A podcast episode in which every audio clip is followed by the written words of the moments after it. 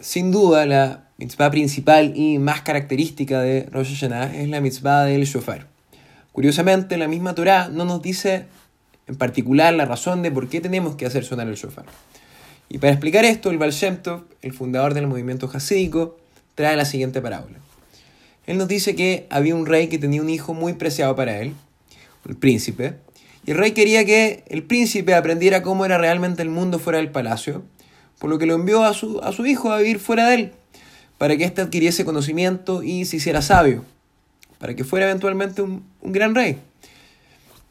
El príncipe, en consecuencia, fue vivir afuera y luego un tiempo las características que lo distinguían como príncipe dejaron de ser tan aparentes, hasta que llegó un punto en que prácticamente no había diferencia alguna entre él y el resto de la gente común. No solo se veía como uno de ellos, sino que actuaba como ellos, hablaba como ellos y empezó a pensar como ellos. Tanto así que casi olvidó por completo de dónde venía y de todo lo que había aprendido en el palacio. Al pasar el tiempo y luego de sentirse muy angustiado, se dio cuenta cuál era su origen y decidió volver al palacio con el rey, con su padre. Cuando llegó al palacio, los guardias del palacio no lo reconocieron y claramente no lo dejaron entrar. Es más, el príncipe ya casi ni hablaba el idioma del país y no podía darse a entender. Era tal la angustia del príncipe que él comenzó a gritar con la esperanza de que su padre ya en el palacio escuchara sus gritos, lo reconociera y le permitiera volver con él. Ahora, tan pronto como el rey escuchó los gritos, supo que este era su hijo y corrió a recibirlo, abrazarlo y aceptarlo nuevamente, perdonándole de forma misericordiosa todos sus errores.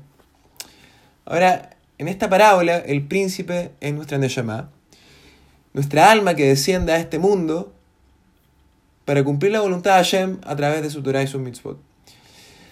Una vez que ésta desciende, el alma se inviste en un cuerpo físico y se ve enfrentada a una serie de distracciones, deseos y anhelos que la hacen olvidarse de su real propósito y su razón de ser. Esto, el alma olvida a su padre, el rey, olvida su idioma, la tefilá, pero la verdad es que en su fuero interno siempre quiso volver al rey, porque esta es su esencia, lo que realmente la representa. Cuando este príncipe se arrepiente, llora y grita para volver al rey, esto es lo que realmente representa el shofar.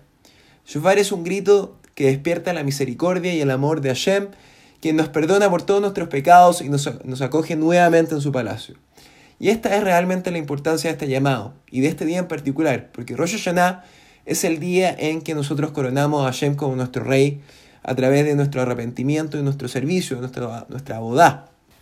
Que Dios mediante este año todos coronemos a Hashem como corresponde y tengamos el mérito de ser inscritos en el libro de la vida y tengamos un muy dulce 5782. Shanato Bao Metuká a todos.